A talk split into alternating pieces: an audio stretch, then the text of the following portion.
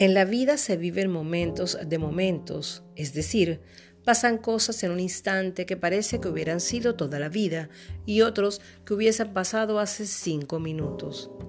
El cerebro y la mente crean y recrean emociones basados en esas vivencias. El asunto está en estar alerta a la emoción que cada suceso provoca o provocó y logras interpretarlo cuando evalúas tus palabras. Si el suceso pasó y dijiste, eso ya pasó y lo suelto, lo acontecido simplemente ya se dejó y se eleva la frecuencia de vibración. O por el contrario, si dijiste, es que ese día caí de golpe al suelo apenas pasó.